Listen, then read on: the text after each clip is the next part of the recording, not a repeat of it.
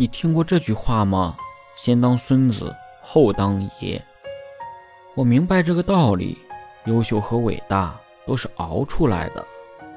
开始不想当，也有人会认可你，可心中又偏偏总有那么一股不平气，不愿意随随便便低下自己桀骜的头。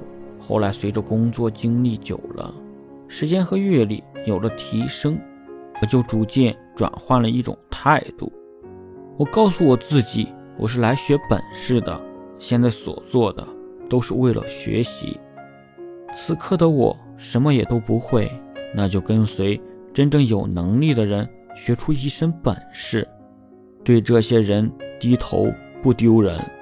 每个人在进入社会的初期，都需要经过一段非常孤独、黑暗、不被重视的阶段。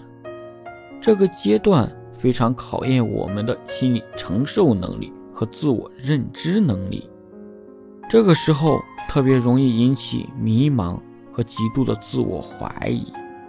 别泄气，想想那么多，我们所熟知的大纲，都经历过在办公室里端茶倒水、打杂的工作，能在普通人中脱颖而出，他们真的都具备了一个特点，一种拼了命的韧性。